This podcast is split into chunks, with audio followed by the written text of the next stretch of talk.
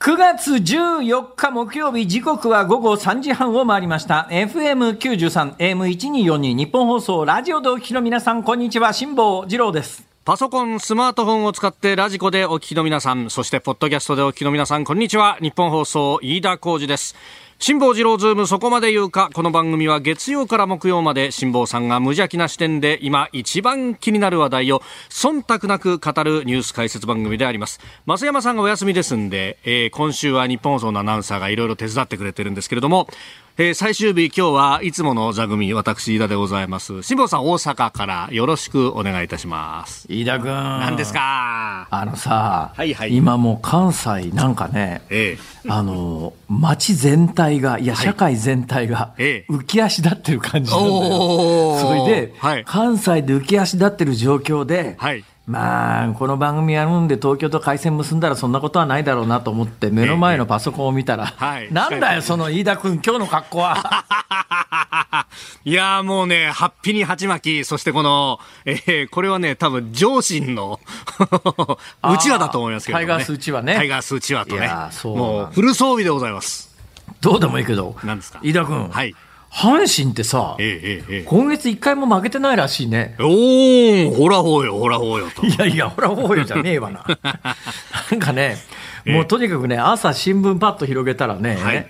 えー、一般紙、まあ今日一面に阪神が、だから今日にも優勝という話題が全くないのは、日経だけから、他にはなんか一言ずつ、えー、あるいはもうちょっと大きく、えー、全紙出てるぐらい、とにかくあ、ね、の阪神が今日にも優勝するいやいや、あれ、あれ、あれ。え優勝って言っちゃいけないらしいね。ななん かものすごい。優勝って言うと弦が悪いらしいね。なんか、あれ関西じゃん。昔、あの、なんかあの、 えー、優勝って言って、それからずっと負け続けて。あれ、なんか、あれあの時の巨人は原監督だな。そうですよ、そうですよ。13.5、ね、ゲーム差ひっくり返したってあれね。いや、だからこれで原監督相手にだよ、今日甲子園で、優勝決めたら、ちょっとあのね、私、ゾクゾクしてます。いや、ゾクゾクしてるっていうのは別にその期待感でゾクゾクしてるというよりは、ちょっとか一番なんか舞台、舞台装置としては、完璧揃いすぎてるわけで、いやいやいやいや。何が起きるかと思って、ちょっと恐ろしい感じもするよね。まあまあまあね、なんか準備万端整った感ありますよね。だから、ここ1985年に久方ぶりに阪神が優勝して、はい、あの時21年ぶりでした。ね、はい、その後、2003年、星野さんの時に優勝して、はで、い、2005年にも優勝してるよね。おっしゃるだから2005年の時が一番まあ、言うや、はい、あの、インパクトなかったけど、2003年はまあ、それなりに久しぶり感があった。や,やっぱり1985年優勝したはいいけれども、はい、翌年ボロボロになっちゃったりなんかして。いや、そうでしたよね。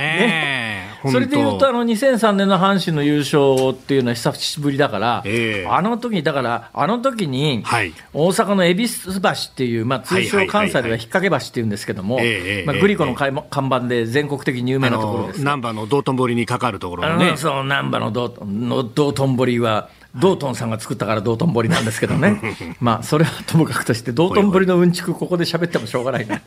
まあいいや、そのあの、はい、道頓さんが作った道頓堀の上にかかる恵比寿橋という橋があってですね、はい、ここから1985年に飛び込んだ第1号の人のインタビューってやつが、今日新聞出てたんですよ、関裁判には。すごいっすね、もう特定されてて、インタビューに答えてる、ね、これ、有名な話ですよ、あれ、飯田君知らない、これね、うん、この、えー、1985年に一番最初に恵比寿橋から飛び込んだアホの高校生がいるわけですよ。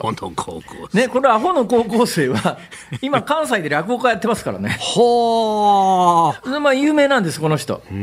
だけど、言っときますけどね、はい、飯田君、はいはい、この1985年に飛び込ん、うん、16歳で飛び込んだアホの高校生は、はい、阪神ファンじゃないから ね。 巨人ファンだからね。巨人ファン彼は、巨人ファンで、阪神ファンの友達と口喧嘩になって、私は阪神が優勝するなんかありえへんわ。阪神優勝したらな、俺は恵比寿橋から道頓堀飛び込んだるわって言うてた、うんそしたら、い優勝しちゃったんで、友達に迫られて、 お前言った飛じびゃね込えんだわかけですよ。なるほどええだからあの別にね、阪神第1号は別に巨人ファンで、ええ別に阪神優勝を祝って飛び込んだわけじゃない から、ところがですよ、そはいのおかげでというか、そええそれがまあ、だから情報としてあんまり正しく伝わってなかったのかどうか分かりませんが、はい2003年の時に飛び込んだ人数、知ってます何 ?5000 人だよ、5000人。5000人ってなんだよ、それ。 5000人って誰が数えたんだって話だけどね 本。当ですねでこの時は1人亡くなってますからね。ああうんあの決して本当高さがやっぱ安全ね、ではないですか3らメートルから4メートルの間ぐらいありますからね、はいあの高さ飛び込んえで、え下、はいなんか何が下に沈んでるか分かんないようなとこですから、川底のところにねただね、最近ね、はいまあ、こんなことを言うとあの、まあと、とりあえず関東のローカル番組だと思いながら喋ってますけどもほい、ほい水質改善してんですよ、ああ1985年の頃に比べると、はい格段に、ええ1985年の頃って、下に何沈んでるか分かんない状況で、あんなもん飛び込んだら、下に例えばほかしてあるって関西弁で言いますが、捨ててあるはい自捨ててある転車に刺さったりなんかする可能性もありますからうんね、怪我するどころ何かがあるか分かんないですけど、本当に命がけですが。ええ最近ね、はいあの何年前かな、だから維新が関西で政治勢力として台頭してから、はいあの汚い、まあ、水で、えー代表的なあの関西の道頓堀みたいな運河をん泳げるようにして、あそこでプールやろうみたいな話なにんなかって。そんな構想ありましたよねうん、だってそれからさすがに、いや、それでもあそこで泳ぐのはないだろうって言って、その後、立ち消えにはなりましたけれどもお、ー水水水質改善はね、えーありがたいことに順調に進んでほう、だいぶやっぱ1985年当時に比べると、水はきれいになったとは言いながら、言いながらあの泳げるような水質では全くないので。うーんあのうん飛び込んだ瞬間に、はいまあ、喉飲んだりなんかすると、ええやっぱりね、命に関わると言えなくもないですから、はいまあ、あのお辞めになったらと言って、辞める程度のものなら別に言っても、 言わなくてもいいとは思うんですけ ど、大体ここで言ったところで、あんまり効果はないわね。いやいやいやいやいや。いや、でも結構ね、あの、ラジコのエリアフリーとかでね、あの、関西方面で聞いてくださってる方も、いメやいや、ールとかこのこのも番くれま組すをか聞いら。てくださってる方は、そもそもさ、はいええ飛び込まない って、そんな人は。いやいや、まあ、ね、そこから周りにこう注意喚起したりとか、ね。ああ、ええそうですか。一つ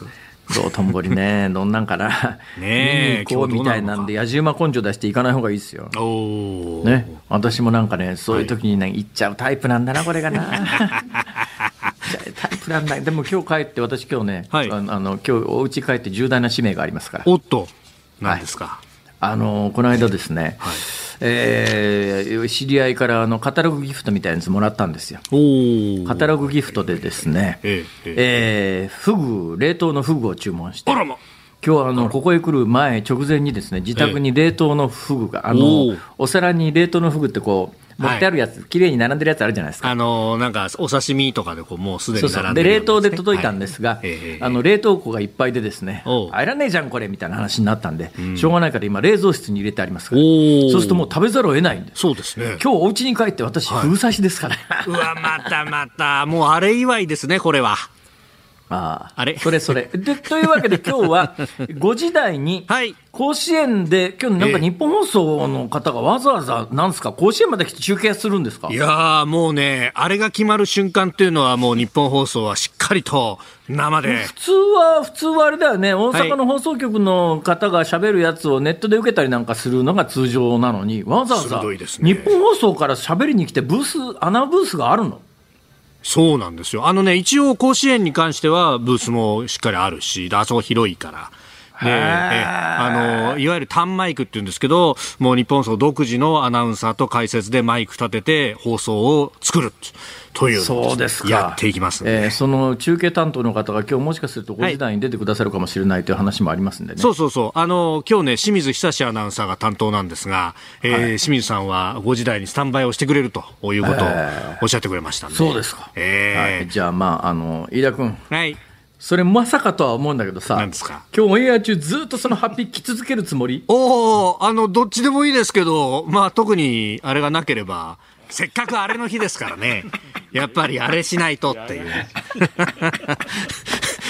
ダメだこれ。 なんだこの言論統制はっていうね。 えーじゃあ先進みますか。はーい。はい。えーでは、株と為替の値動きでございます、えー東京株式市場日経平均株価大幅反発でした。昨日と比べ461円58銭高い3万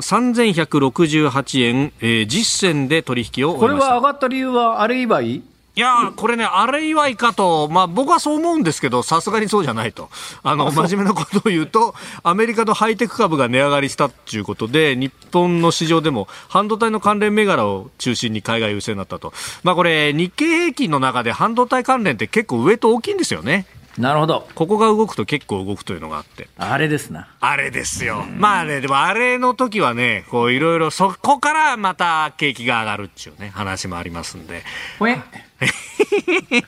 替、飽きてるじゃないですか。1ドル147円15銭付近での取引、昨日のこの時間と比べますと、10銭ほど円高となっております。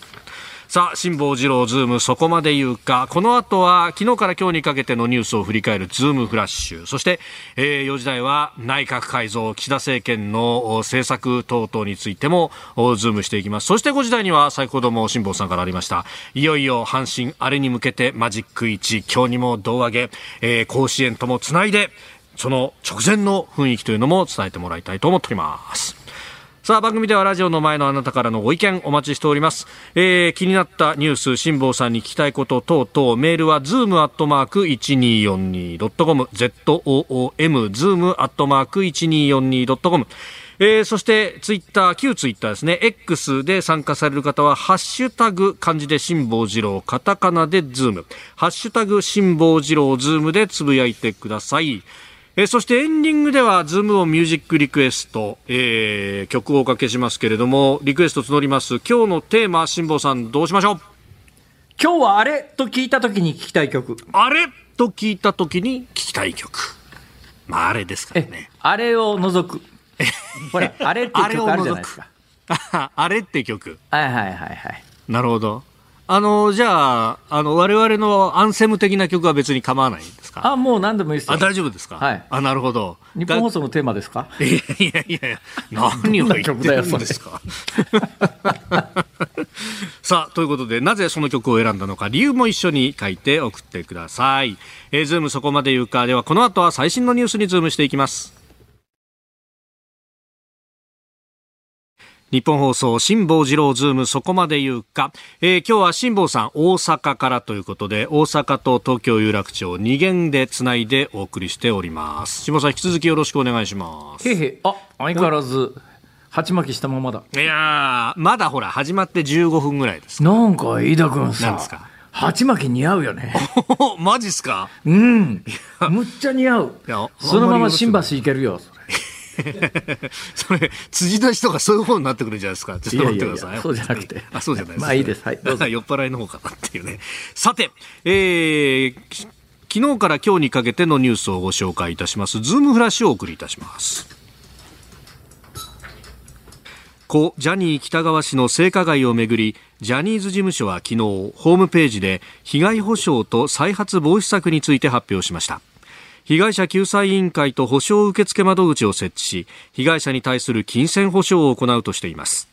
また性加害について故ジャニー喜多川と弊社の体制に原因がございますとした上で今後1年間広告出演や番組出演などによる出演料は全てタレント本人に支払い芸能プロダクションとしての報酬をもらわないと発表しました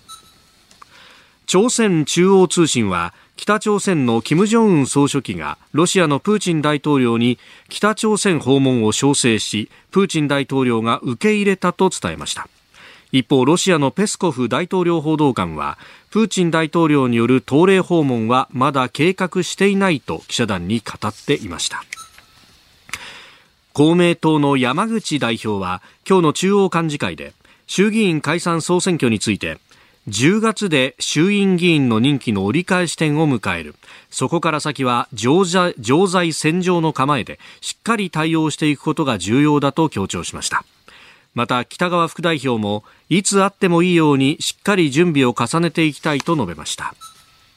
NSC アメリカ国家安全保障会議のカービー戦略広報調整官はアメリカ、イラン両政府がイランで拘束されているアメリカ人5人の解放について合意したことを明らかにしました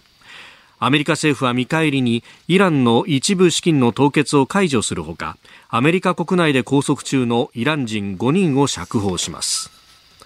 ソフトバンクグループ傘下のイギリスの半導体設計大手アームは新規上場時の1株当たりの公開価格を51ドル日本円でおよそ7500円に設定すると発表しました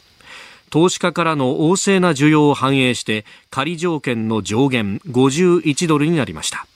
現地時間今日14日にアメリカのナスダック市場に上場します欧米メディアによりますと時価総額は540億ドル日本円にしておよそ8兆円規模となります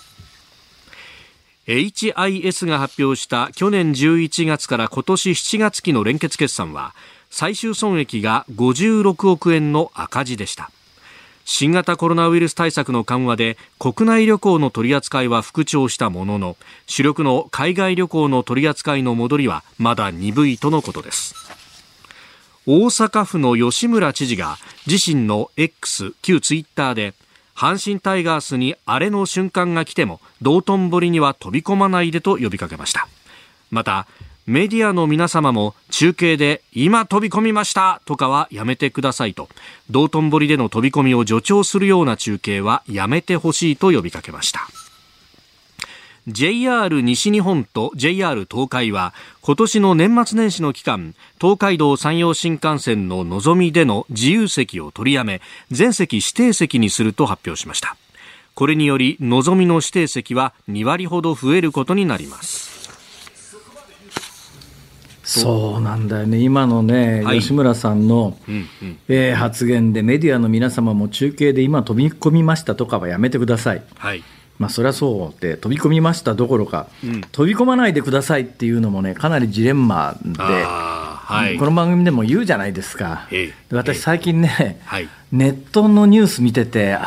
あ、これだよなと思ったことがあって、ほうほうそのネットニュースで初めて知ったんですけど、ん今、日本のどっかの地域で野生のラッコっていうのが、はい結構ほら、日本で水族館にラッコがいなくなったって話は延々してましたよね、私。そうですねはいねしてましたねで日本で水族館から延々ラッコがいなくなったのに、うんうん結構日本のどっかでね野生のラッコが集団で暮らしてるところがあるっていうのがネーットニュースになっててそのネットニュースの趣旨が、はいその野生のラッコがたくさんいるということが知られるようになってきて観光客が殺到して大迷惑になってるというニュースなんですよ。あーところが私その記事を見るまではい野生のラッコが日本で見られる場所があるなんか知らなかったんで。そうですねこれ、こ僕も知らなかっの記事は、たはい書いて完全に逆効果だろうと、逆にあのそれを問題と言いながらんうんうん、その問題を引き起こしてるのは、おめえじゃねえかみたいな、あいうことで言うと、あはいこの商売は結構切ない商売だな と。そうですねだから冒頭からね、それはい道頓堀に飛び込んではいけません、飛び込んではいけません、飛び込むと死ぬよって言うんだけど、言うんだけど、はい、何も言わなかったらさ、誰も気がつかなかったり、思い出さなかったりするということも世の中にはあるわけで。ええええええこれは結構ジレンマだなあとか思いながらね、今、その飯田君が紹介してくれるニュースを聞いていたんでありますが、さて、えー最終項目が飯田君忖度ネタで、これはいやいや昨い日やこの番組でも実はもうすでにお伝えしてるんですが、あそうなんですね改めて、はいえーいわゆる繁忙期ですね。はい繁忙期、東海道新幹線、山陽新幹線、つまり、えー東京駅から博多まで、博多、はいそうで東すね京駅から博多まで走る新幹線のぞみは全部、はい繁忙期自由席なくすっていう、うんさあ、どういうことですか、これ。いやー一応そのねあのー混雑期間中のはうーんお客さん殺到しちゃうんでで特に自由席があると自由席の空席をね、えー始発のところで座りたいっていう人がホームにたくさん人が来てしまうとで一方で自由席設定してると指定席の数は当然ながらその分減っちゃうのであのお金出してでも座りたいっていう人が機会を逸する上にホームが混むと。だからこれをなんとかしたい。じゃあ、混む期間はちょっと全席指定にしようじゃないかというのが、まあ、アイディアのようですね。そういう。 JR の回しもいや、だだだだだ。一応、まずはオフィシャルのところをね。いや、昨日ね、はい昨日そのニュースでこれを伝えた時にも、ほいほいニュースの付属している解説みたいなものを読むとはい、おおむねそういうことで、要するにまあ繁忙期、自由席で、えー混むと、はいで乗り降りで大混雑するし、危険な上に、えー列車の遅れにもつながるから、はいもうその自由席を繁忙期にはなくすんだって言われると、ええそうかなとか思うんですけども、はい。飯田君、はい。実質値上げじゃねえか、これ。気づきましたか。いやいや、あのね、そうあのね、実質値上げだろ、これ、要するに、繁忙期の。あその上ですね、これ、はあ混雑対策とか言うんですけど、じゃあですよ、あの、速達タイプは全席指定席で、で、まあ、ちょっとずつ飛ばしていく光みたいなタイプは自由席ありますみたいなのって、東北新幹線とかですね、あるいは北陸新幹線とか、やってるんですよ。で、ホーム混んでないかっていうと、やっぱり自由席のある車両の空席目当てで、お客さん並んじゃうんで、で、より自由席のある列車が少なくなるってことは、より前から並ばないと座れねえだろうってみんな思うんで、結局ね、ホームに残る人がず増えちゃって、これどういう効果なのかなっていうのは、私もちょっと疑問だなと思いましたね。まあ、でも確実に言えるのは、繁忙期にええ JR の収入は増えるよね。 まあ、指定席代指金定分席だは、ね。けど、今は指定、はい自由席って3両あるのかえーっと、 16両中3両が16 16ですね確か3両かな。はい、そうですね。はい。そう3両分の指定席、指定席3両分っちゅったってバカにならないよね。うーん、そうですね。これはい。繁忙期は確実にその分収入増になるわ、どうせもともと、あでもそうか、確実に、必ずしもそうとは言えないのは、し指定席になると、はい乗車率200%とかはもうなくなっちゃうわけだ、うん、一応自由席持ってれば立ち席で乗れるよっていうことになってるのでそうするとまあ乗っ詰め込めるだけ詰め込んじゃうっていう商売ができるけれども、っていうはい今後はまあ指定席を出すということは、はい常に100%が上限になるということですか。まあ一応そうですね、まあ、立って乗ろうという人がどのぐらい出るのかによりますけれども、まあ、100トイレにこもるとどうなるの いやいやいや、あの他のお客様にご迷惑ですんでご覧ご遠慮いただければということになりま すね。てか、それ捕まるだ ろ、いや、ダメですよ、本当に。トイレにこもって出てこなきゃ。 そうそうそうそう、ここだったら座れるとかダメですからね。本当トイレの天井に張り付いて、ええーやり過ごす。いや、またまたまた。 そもそも論として自由席券持ってりゃ入れますからね。あ乗れますからね。え席に座れないだけで。え、そうなの、はい。あの、ここから先、その繁忙期の全席指定は、一応自由席券持ってれば、座ることはできないけど、おデッキなどに立って乗るっていうのはできると。え、ということは、はい。 単なるじ完全に値上げじゃねえか、実 質。そうです、そうです。えそういうことですそれさっきの説明と整合性なくないえ、あ、でも、だから、あの、 その、ホームは混まないってことですよ。どうして まあ、あの早く行きたい人は自由席持ってれば、立ちで良ければ乗れますよと。いや、立ちで良ければ乗れる、とりあえずあの、繁忙期で指定席取れない人は、いとにかく乗りさえすればいいっていうんで、はいやっぱりホームは混むだろう。うーん、そうね。 おっしゃなるんだよ、 それでもそういう説明になってる責任者 いやいやいや、お客様そうなんですけれども、早く着きたいというお客様もいらっしゃいますんでね。あ、そう。はい。はい。あ、JR の人じゃなかったんだ。違いますよ。ズームオンでした。 9月14日木曜日時刻は午後4時4分を回っています大阪メダル日本放送関西支社から辛坊治郎と東京有楽町日本放送第3スタジオから飯田浩二の2人でお送りしております、えー、増山さやかアナウンサーお休みをいただいておりますんで、えー今日は私飯田がお手伝いでございますえー、メッセージをねご紹介してはい皆さんありがとうございますありがとうございますまああのスタジオの様子を X つ旧ツイッターなどで上げておりますがスーパーホーさん家電量販店の店員さんに見えるんだよなとあいあう確かにねそうなんです確かにその発表を着てそう上司のうちわ持って あなんかあはい上司のそれ何帽子まで増えたぞいや、そうなんですよ。もう、鉢巻きしてると、やっぱこうね、量販店の方に見えるなと思ったんで、帽子がですね、しかも、いやそれあそれ何上司でもらえる帽子何そのへよくご存知ですね。どうしたのそそのれ通りでございます。そうなんえですよ。これね、は一応ここに阪神タイガースってこう前のね、つばの上のところに書いてある書いてある書いてある書いてあるそうなんです。で、こう、上心ってちゃんと横にこうついてるっていうですね。それってどっかでもらったの買ったのここれはね、確か去年だったかな、どっかでもらったんですよ。多分あの、須田慎一郎さんにもらったんじゃなかったかな。いや、ごめんね、ごめんね、何ですあかのさ、はいまあ、大阪だとそんなに珍しくないんだよ ね。でしょうね。特に阪神電車とか乗るとさ、うんままあ、無数にいますよね。はい、そうですね。だけど、 それ東京でその格好で有楽町を歩くと目立つよね。いやいやいや、目どう立せつならこの勢いでもう帰りも家自宅までそれで行ってほしいこよれな、ね 最近はね、でも、ハッピーって本当見なくなりましたからね。あああ東京ドームとか神宮かあらいや帰でるんだもよねその8匹てタイガースの8匹て帽子かぶって、ええーっていうのは多分ね大阪で電車に乗ってても、違和感はない ねあいる違和感よないねっていうだけどあまりあまりあまり目合わさないようにしようみたいなぐらいの配慮はあるかもしれないけ 目合どわでさないもそんなに全く特に目立たないよきっとあ、本当ですか。その他大勢になれる。ご苦労様です、はい、ありがとうございますえー、三重尾鷲からいただきました、おかずのパパさん。あいはいりがとうございます。60歳の方。飯田さん、今日は関西からじゃないんですか今日こそ大阪からですよ。東京からなんて絶対おかしいですよ。18年ぶりなんですから。次はいつになるのか。だから今この瞬間を大切にしないと、と。いただきますね。いやーそうなんです。別に大阪来たからどうってこともないもんね。いやいやいや、ねえ、行ったら行ったです、その雰囲気。いやーだけどさ、はい本当にまあ冒頭も言ったけどさ、えええええー甲子園での巨人戦で、えええええええー優勝決まるって、あれね、あれ。 これは優勝って言っちゃいけないまあ別に関東の曲だからいいんですけど。の、まあ、そいうやもうだってどう転んだってさ、ええあのマジック1だったらさ、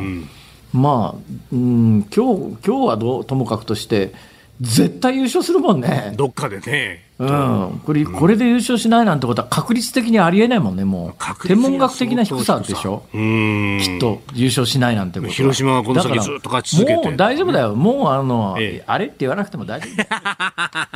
いやいやいや、念には念を入れてないじゃないですか、皆さん。やっぱり。 あれを手にするまでは。みたいなねそれです。か、ええ そうわかりましたそうそう、そうじゃあ、それがね、いや、あ、でもね、調べたんですよ。前回2005年のあれの時も、実は巨人戦で、胴上げ決めてるんですよ、甲子園で。あそう、はい2005年の時そうだったっけな、対巨人のね、22回戦でした。ああ、そうか、だから、ここで、ここでですよ。で、その時も宙に舞ったのは岡田監督ですから。2005年。そうだよね、。2003年、星野さんで、はい。ああ、しんどかったっていう、あ、そうでしたね。ね、ね、優そ勝れで時のイン岡田タビュさーんでにね。代わって優勝したんだ、2005年にもう一2005回年に、ね。はい。うんあそうのヨレヨレになってさ、なんかヨレヨレになって10なんかすげえゲーム差つけてたのに、突然負け始めたのは、あれ、いつだった、その後だっけ、えっ、と、多分それ、2008年かなんかにまあいい13.5やゲームつけたけええどていうのがありそれはなかったことにしようわー、聞こえない。あ ーわあ、わあ、何を言ってんだねかあ、と日本シリーズ出てもね、33点取られて4点しか取れなかったりとかするあー、聞こえない。そうそうそうそう、 もうなんか、なんあのなんとかより弱いとかなんか言って、えらい目にあったことがあっあ、それ、それは別ですよ。あれ、それはほら、あの、近鉄の日本シリーズ。たあー、そうそうそう、あそうだな、巨人はロロッテより弱いっていうの あそるうそうね、伝説のね。 いいろいろんろあなエるピソードがね、ね。やっぱり野球の歴史長いですから、いろいろありますね。本当だね。はいさああー、ご意見をお待ちしております。メールは、zoom.1242.com、zoom.1242.com zoom@1242.com、えー、旧ツイッター X は、ハッシュタグ、辛抱二郎、カタカナでズーム、ハッシュタグ、辛抱二郎、ズームでつぶやいてください。えーそして、ミュージックオン、うんあ、ごめんなさい、ズームオンミュージックリクエスト。えー今日のテーマは、今日は、あれと聞いた時に聞きたい曲ということで、えー森山良子さんのあれあれあれは除くというふうになっております。はい。さあ、この後お知らせを挟みまして、内閣改造にズームしてまいります。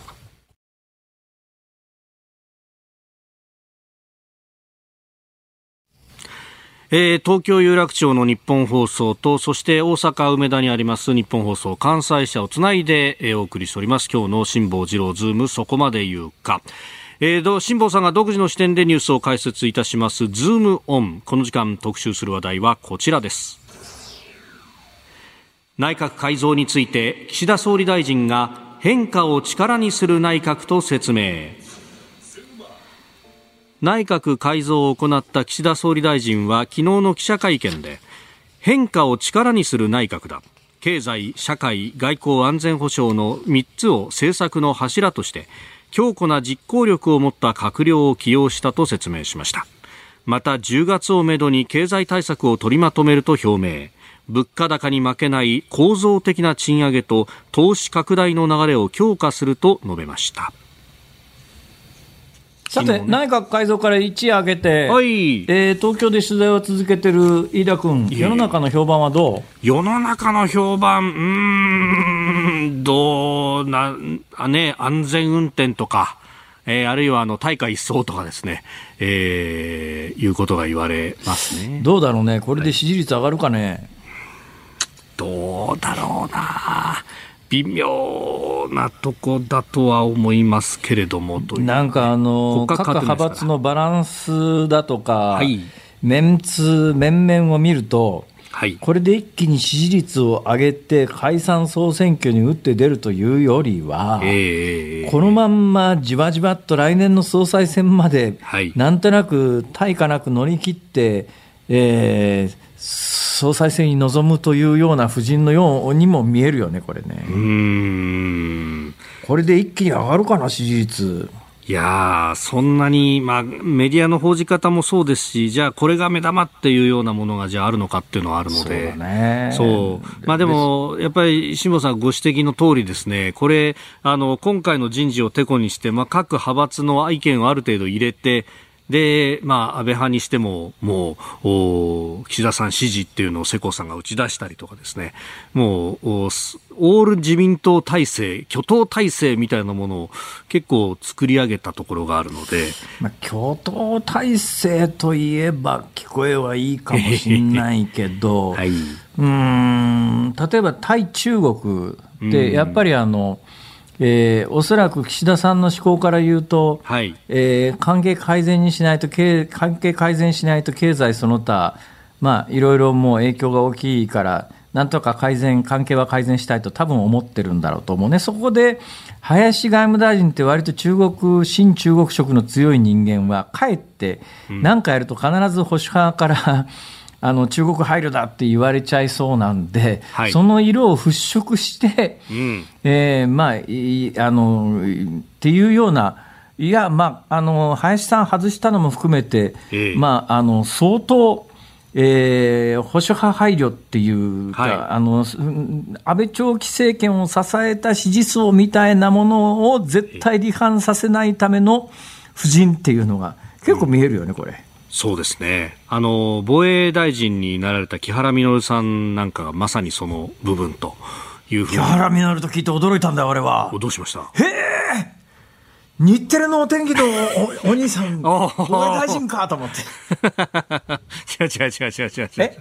違うそうそうそう。ミみノルの字が違うね。の字が違お天う。気そらジローじゃないですの方はよミ。ノルで実ですけどあそうそうこちらはあのーそうです。乃木編に。乃木編のミノルさんです連かずるで、はい、はいはい皆さんである。ええあのー、日華婚というですね、まあ、あの、台湾との間の議員外交をやる、うー日華議員懇談会、この事務局長をされていたということでもありますし、まあ、いわば名うての台湾ロビーという方でもいらっしゃるということもございます。大渕さんの、はいまあ、いや、お嬢さんっていうんですか。はい。あの人の自民党役員起用に関して言うと、ええ。えー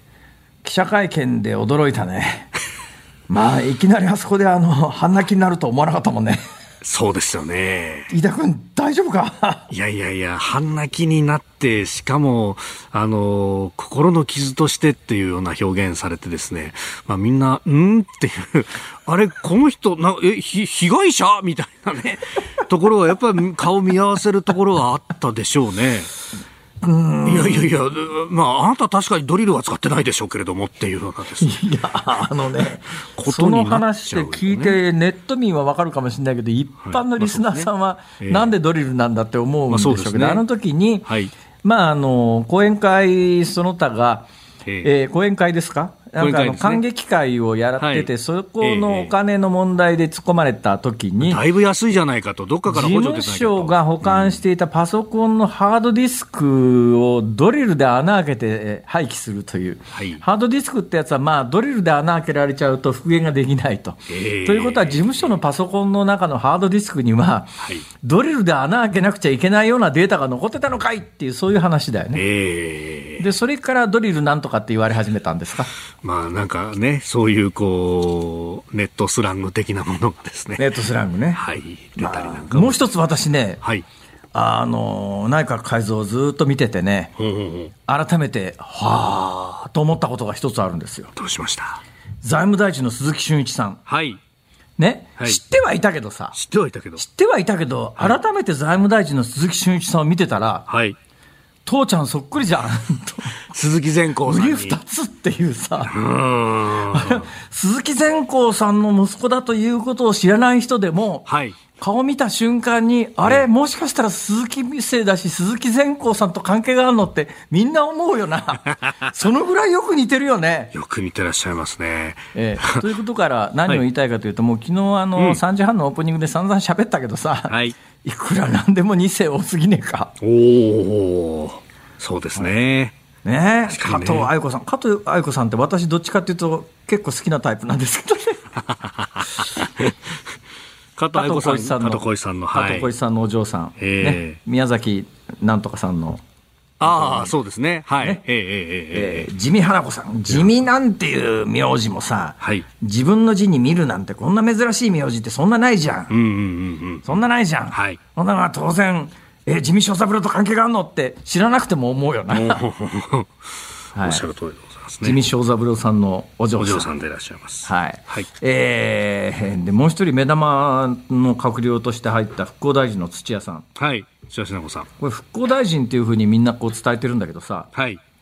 あの、万博担当大臣で報道してくれないかな。おお。関西、関西としてはそう思うわ関け西としては。こはのい。人万博担当だよね、確か。あ、そっか。それもそうですね。ね。ええ。だけどさ、はい。あのさ、はい。万博、万博、あのー多くの人は勘違いしてますけど、オリンピックというやつは、基本、都市が開催主体だから、だから、だから東京オリンピックなんですね。うん。だけど、まあ、マラソン北海道でみたいな話があると、どこが東京オリンピックなんだと思うけど、まあ、一応あれは招致主体というか、開催主体が東京都なんですが、はいあの、万国博覧会というのは、招致主体、開催主体はええ、実は日本政府なんだよね。うんうんうん。で日本政府なんで、もうちょっとさ、日本政府としても力入れてやってくれりゃいいと思うのにさ、これでさ、あの万博担当大臣、うん何人目だよ、これ。ああ。ごめんなさい。万博担当大臣ですね。地味花子さんでした。あ、ごめん、地味さんごめんだな。さいそうそう地そ味さんう、が地は方い創生ですね。そうそうそうそう地方創生、地味さん、まあ、地味さんでいいんですけどさ、はい地味さんだよ。ええな、ええそのくらい影が薄かったりなんかするわ けだよ。誰だっていねう。う、んそれが、はい。ここ、俺の記憶で言うと、毎年万博担当大臣って変わってないかだから名前も定着してこないし、誰が万博担当なのか、多分関東でもほとんど報道されてないだろう。そうですね、まあ、内閣府特命担当でいろんな首相こう、ねえー首相がぶら下がってる中の一つみたいな感じですもんね、4人目だそうですね。えそだから改造の度にです4ね人でさ、はい日本に政府が万博開催主体なのに、はい誰が担当大臣なのか、国民的には全く認識がなくて、俺でも間違っちゃうぐらいだから、ーん多分全国的にあの万博担当大臣、誰か知ってますって聞いて、答えられる人はほとんどいないと思うよね。そうですもようちょっと一生懸命やってくんないどうせやるんなら、どうせやるなら、うんうんどうせやんなら。うんそうほなんんでです土屋さんだよ、その復興大臣の土屋品子さん。はい、復興とお原子土屋力、私はあの自己再生土屋さんと聞いた瞬間に、はいえーこの人元、え、お父さん参議院議長だっけえーとそれよりも、私なんかのイメージで言うと、埼玉県知事っていうイメージだな。あー、はい、土屋さん、埼玉県知事やってるよね、土屋さんのお父さん。そうですね、はい、ええええやってるはず、埼玉県知事っていうかさ、はい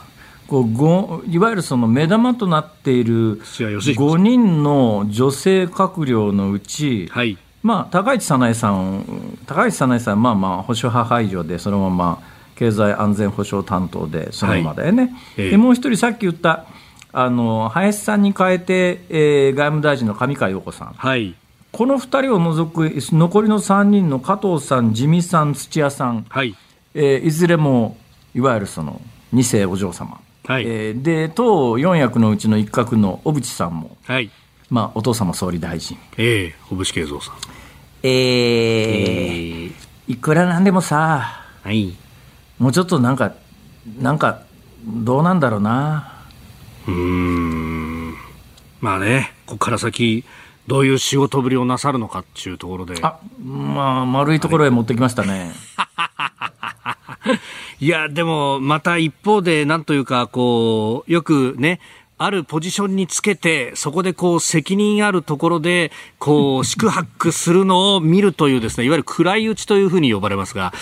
そういう面も非常にこう、出てる内閣だよな、っていう見方もね、あのーいやこれは変わるんじゃないかなって言われたのが、まあ、マイナンバーでいろいろこう、ドタドタやってるんで、河野太郎さんなんかは、で、ここは特に河野さんね、えー麻生派なんで、親分の麻生太郎さんが、えーそろそろ、うちの河野はいいんじゃないのか、みたいなことを、いろいろ匂わせてたんですけど、結局、こう、留任と。だからマイナンバーの話は今後の臨時国会でも出ますし。で、高市早苗さんも、これ、あの、この間、先月ですか、ポッドキャストでインタビューに答えてたんですが、来年の通常国会にセキュリティクリアランスといういわゆるその個人の適格性をこう判断して機密情報を知れるかどうかっていうのをこう位付けするみたいなの法律を出すんだとこれはまた与野党確実に対決する法案になるんでもう矢面に立つわけですよなんか矢面に立つところにね総裁選次のライバルというような人たちを次々に当ててほほ僕は別にそういうふうに言ってるわけじゃないいやまたまたまた解また説によると、またえまー、た河野さん、河野太郎さんと高市早苗さんはわざとポジションに残すことによって潰すと。いやいやいやそれで、えー自民党幹そん事なこと長言うの茂木さんは、はいえー幹事長に留任さすことによって、ええー総理に弓吹くなよお前っていうところのポジションに貼り付けたまま来年の総裁選を迎えたいと。しかもねだかそらこの要するにライバル潰し内閣だと。そういうことだね、飯田 君。いや、またまた、そこまで言ってませんよ。しかもね、幹事長の脇にライバルの小渕優子さん同じ派閥から持ってくるなんてうまいじゃないですかって、別にそういうこと思ってるわけじゃないですから。 ああ、ねえ、小渕さんとさ、い茂木さん仲悪いって本当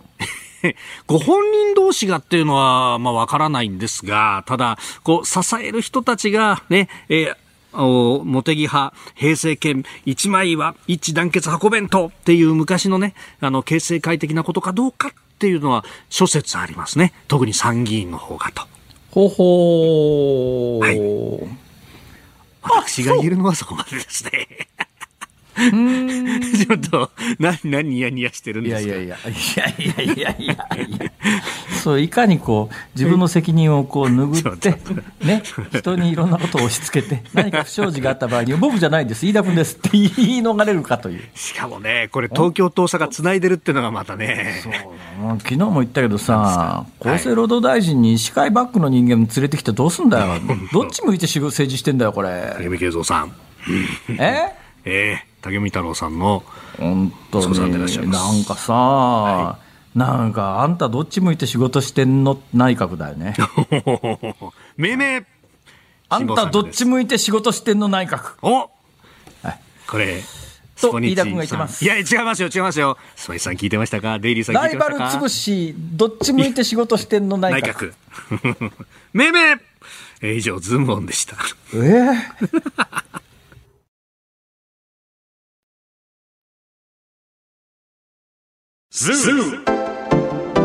日本放送辛坊治郎ズームそこまで言うかをポッドキャスト YouTube でお聞きのあなた増山さやかです飯田浩二です。お聞きの内容は配信用に編集したものです辛坊治郎ズームそこまで言うかは月曜日から木曜日午後3時半から生放送でお送りしていますラジオの FM93 AM1242 に加えてラジコでもお聞きいただけますよラジオラジコでは配信版では聞けないあんなことやこんなことがいっぱいさらにリポーターがあなたの街にお邪魔する中継企画やえ辛坊さんが「夕刊富士」の記事を解説する「夕刊富士そこまでズーム」えそして生放送でしか参加できないリスナー参加コーナー「ズームオンミュージックリクエスト」など盛りだくさんぜひラジオラジコでも辛坊治郎ズームそこまで言うかをお楽しみになってください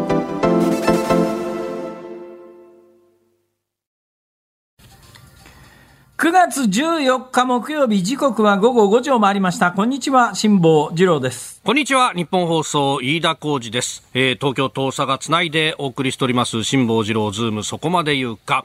えー、ズームオンミュージックリクエストでございます。たくはいさん、ね。皆さんありがとうございますはい、ありがとうございます。今日は、あれと聞いた時に聞きたい曲がお題でありました。えーまずはですね、えー東京板橋区鬼メガネさん、51歳男性の方、阪神のあれといえば、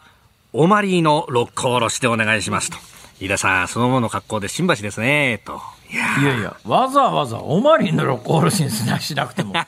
普通の普通の立川住とかなんかの六甲おろしでいいんじゃないかーそうそうそう。えーそれから、真四角さん、東京小平からいただきました。はいありがとうございますえーリクエスト曲、マツケンサンバ2、松平健さん。理由は、あれ、あれ、マツケンサンバ、あれがダメなら俺で行きます。といただいきまやあれじゃなくて俺じゃないですかす そうそうそうあれ俺えー愛媛県からいただきました、ゆちねさん50歳の方。はいえーあれと聞いて聞きたい曲、マックスのトラトラトラ。おうあれと聞いて、六甲おろしを聞いたところで、決められなかったらずっこけるんでやめときます。なるほどあれはぜひ今日で、ズームズームはご遠慮くださいと、おいただきました。愛媛、やっぱカープの方なんでしょうか。ね。それから、ご64歳男性、えー、栃木、下野からいただきました、えー梅干し小僧さんです。えー今日は、あれと聞いた時に聞きたい曲、えー、海原千里マリさんの、おー道頓堀行進曲をリクエストしますと。えあーー理由は、あれになっても道頓堀に飛び込んだりしちゃいけませんよということで、道頓堀行進曲ですよと。なるほどど。なるほど。えー、それからラジオネーム、車とラジオさん。えー、川崎市61歳の男性です。あれの曲、えー、千秋直美さん、喝采。あれがあれして、あれを逃して、あれは3年前なんてことになったりして。 うまいね、またこりゃ。いやもうでもあの今日まで来ると逃す心配は天文学的に確率は低いからもう安心して笑ってられる ね飯田君いやいやいや、あのね、甲子園で決めたいっていうのがプレッシャーになるのかどうなのかと。えー、それから、海老名市45歳、腰痛おじちゃんさん。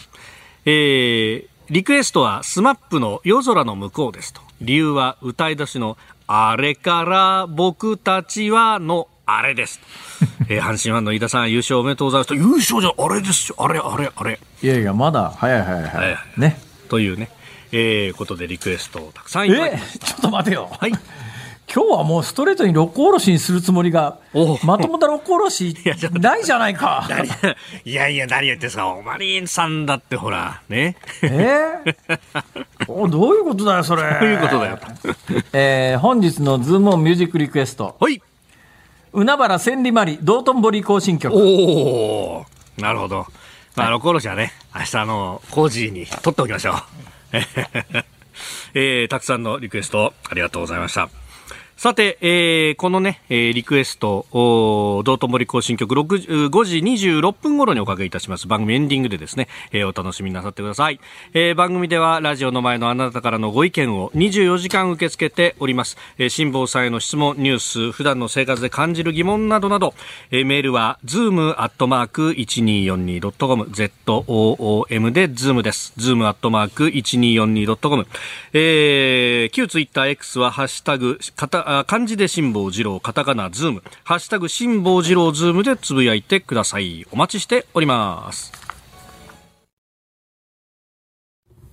辛坊さんが独自の視点でニュースを解説するズームオン、きゅ今日最後に特集するのはこちらです。阪神マジック1、今日にも胴上げ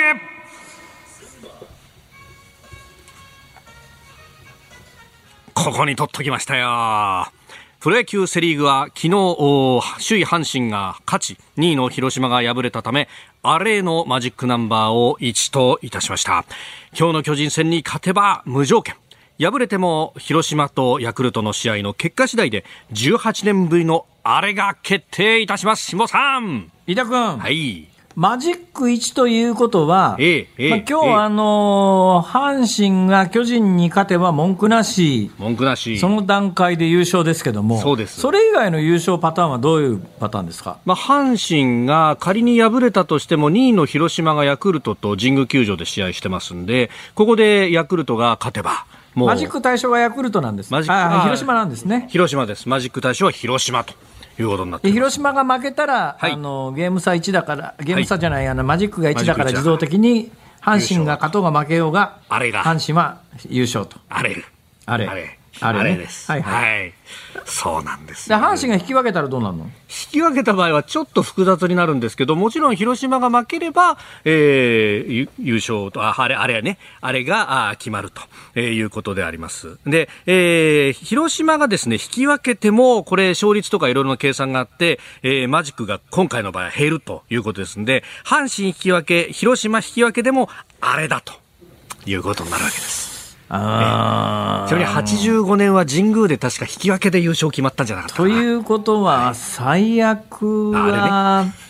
阪神、巨人が試合中えにえええええ結果出ちゃうっていうケースがあるんだな。何を言ってるんです か。そうだとしても目の前のところに全力投球をしてですね、そして胴上げをするんだと、あれやと。でそれがだけどさ、はい。まあここまでだってこと今月になってから一回も負けてないわけだろねえ。そんなにさ、え永遠に勝てるわけじゃないんだからさいやまあまあまあそのうち負けるタイミングもあるわけだろいやそんな、そんな。今日なんか負けてええ。負けで優勝と かちょっとあれだないや盛り上がんないね盛り上がらないです。こ、言霊っちゅうのがあるんですから、ねえ。えいや、あんまり言うとほら、ね え、あれですから、それが。あれがあれしちゃうわけですよ。それがあれだとかわかん ねえよちゃんと言えよちゃんとさあ、ここでですね、えー現場の雰囲気はどうなのかということで、えー阪神甲子園球場で実況を今日担当します、清水久志アナウンサーとつながっております。清水さんはい、阪神甲子園球場です。どうですか気温がね、30度をまだ下回ったばかりで、はい蒸し暑さが残るんですが、浜風が通るとやっぱり爽やかですが、うーん。目下のスタンドは、はいそうですね、9割9分タイガースパン で、まあ、大体今全体の6割が入ったかなという感じでございもまうすね。試合開始、もう1時間切ったところで。 4も時う開門だったんですが、まあ、はい本当に時間を追うごとに、えー外野スタンドから、そのはい外野に近い内野スタンドというところでグラデーションのようにね、まだバックネットのお客様はこれからという感じのタイガースのファンの方ですかね。えー、胴上げ実況のね、持ってるアナウンサー、第3回はこの清水アナウンサーと、今日連覇かかりますね。連覇がかかるらしいんですけ ども、まあ、前回はなんか転がってきてたまたま僕だったっていうのもあるんですが、ええ今回もそれに近くてで、まあ、持ってる持ってないでいうと今はい年あんまり僕、あんまりいい実況してなくてあの里崎さんがファールボール飛んできてその横で喋ってたと あかーそんなんばっかりだったんですけど、 ええつい先だってちょっと違うところでね、はい山本由伸ノーヒットノーラン喋ってるんですよ、私。おおなるほど、持ってつるいじこゃのない間ですか、か。 もう1週間ちょっと前一週間ちょですね、っと前ですよね一週間ないね。な先の週末でぐらおいなんか来たなと思ってはいるんですが、まあなね、るほどこういう時はあの競馬じゃないですけど、穴馬ってのは1回来たら次、連勝することはあんまないですから、いやいやいやいやいやいやええただ今日はですね、はいジョッキーならぬ、うん解説の方がもう武豊かルメールか川田かっていうぐらい強力な方 をお呼びしておりますお、解説、田尾康さんです、こんにち辛坊は。さんこんにちはああこんにちはご苦労様ですよろしくお願いします。あのねはい。この6年でね僕4回優勝決まるゲームの解説になってるんですよへえすごいっすよもねっ。てますね日本放送に10え日本放送に14人解説者いるんですが偶然そこに当たっちゃうんですよそれはすごいなとなるとまあ、あ今日の実際この日はね、一回解除されたんですよね、まだこの日はまだ優勝決まりませんので、えー14日は解除しますって来たんですが、ええ、え急遽また呼ばれました。持ってますよ、田尾さんは。そして私じゃなくて持ってるのは田尾さんだと思います。え。そう、はいタオさん、そこでスケジュール空いてらっしゃった。よかった、本当に。本当ですよももう開きっぱなしなんで、またよういろやしくいやいや、なりました、ました、本当に。いや、でも、タオさん、ここまでの阪神の戦いぶりというのは、ご覧になってていかがないものやですか。もうね、僕は今年はあの投手陣が素晴らしくてね、はい。あのいつも言ってるのはあのろ6連勝はあっても6連敗はないって言ってたんですよ、そしたら先発ピッチャー全員がですね、あの勝ち越しピッチャーばっかりなんですよね、うんあのー借金してるピッチャー1人もいないんですよ、先発ピッチャーで。なるほど。これはもう優勝しないとおかしいし、あと岡田監督のやっぱりあの選手起用は素晴らしいですね。これね、岡田さん、やっぱり手堅い野球をやってるっていう感じなんですか、守備からえというような。手堅い野球をやっているいや手堅いっていうか、まあ、僕らが見たら、まあ、普通の野球だと思うんですがおーその普通の野球ですけれどもやっぱりその選手のあの状態の良し悪しはい、あとあとやっぱ疲労とかそういうものも考慮しながらですね本当にうまく起用して出たらみんな活躍すると本当にそういうような感じで本当に素晴らしいですよね。なんだか本当、大竹投手とか村上投手とか、ファンからしてもめっけもんだなみたいな選手がいっぱい出てきた感じするんですけれども、そうですよね。あのやっぱ村上とあの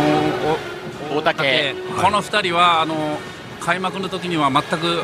計算に入れてなかったピッチャーなんで。その分、青柳と西勇輝がちょっとスタート悪かったんです がね、十分に補いましたね。ここでね10連勝で2人勝ちましたんでね、はいすごいですね、これ10連勝中もうほとんど2点以内で収めてますからね、あーこれはもうすごい強さですよさあ今日どうなります、さあ今今日日は赤星と才木の予告先そう発でですすねまあ僕解説なので決まるんじゃないかなと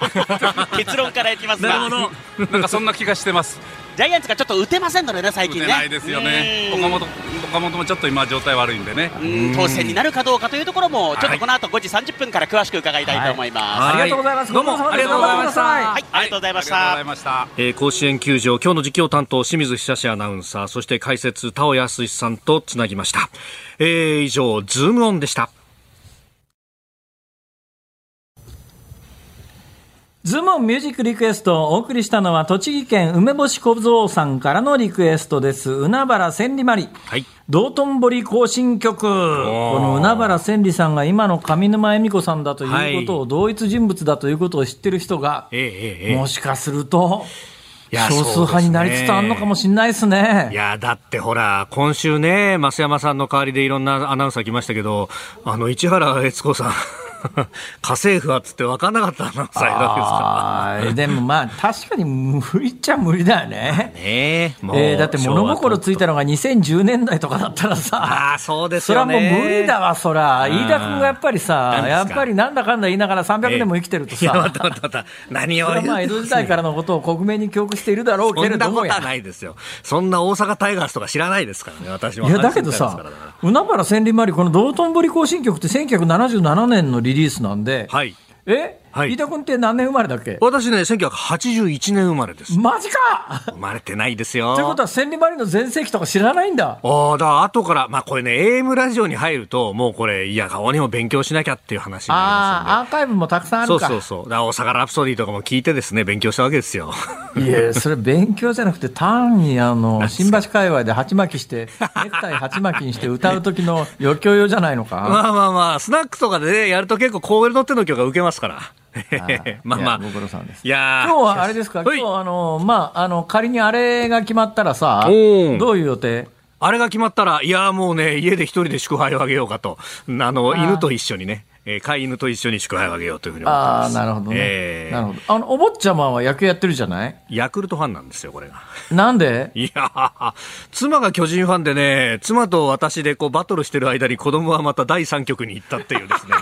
なあ、どういうことだと。結構複雑な複雑家ですよ庭環境だね。ええですね、今日のね、このショーアップナイターの阪神巨人中のもね、えーうちで聞くと、大きなこう音で聞くとあれかもしれませんけれども。あーれを思い出しまそれだなはい。でもね、今日の、この、阪神巨人戦を関東でリアルタイムで無料でっていうのはね、実は日本放送だけなんです。地上波あそうなんだ BS テレビ中継なしなんですよ。ですんでねそうか。そういう時代になっちゃったんだね。いや昔そうなはんですよナねイターは全曲なんかどっか、どっかがやってたけどそうね。そう。地上波でね。だから。ね、あのー関西圏も3テレビがだからね。結構こあう。ーあれなそんうでですすよか。じゃあ、ええまあ、あの、えーぜひと実況もの、えっと、なんだっ清け。水久志アナウンサー、そして田尾康さん。そうですね。もう頑張ってもらいましょ引きの強いアナウンサーと解説でありますんで、ぜひお聞きください。そして朝6時からの飯田浩二の OK 工事アップ。明日はあれ祝賀会になるのか、えーコメンテーターは戦略科学者中川浩二さんでございます。そして、えー18日敬老の日のですね、えー辛坊二郎ズーマお休みで、あれ特番が待っておりますんで、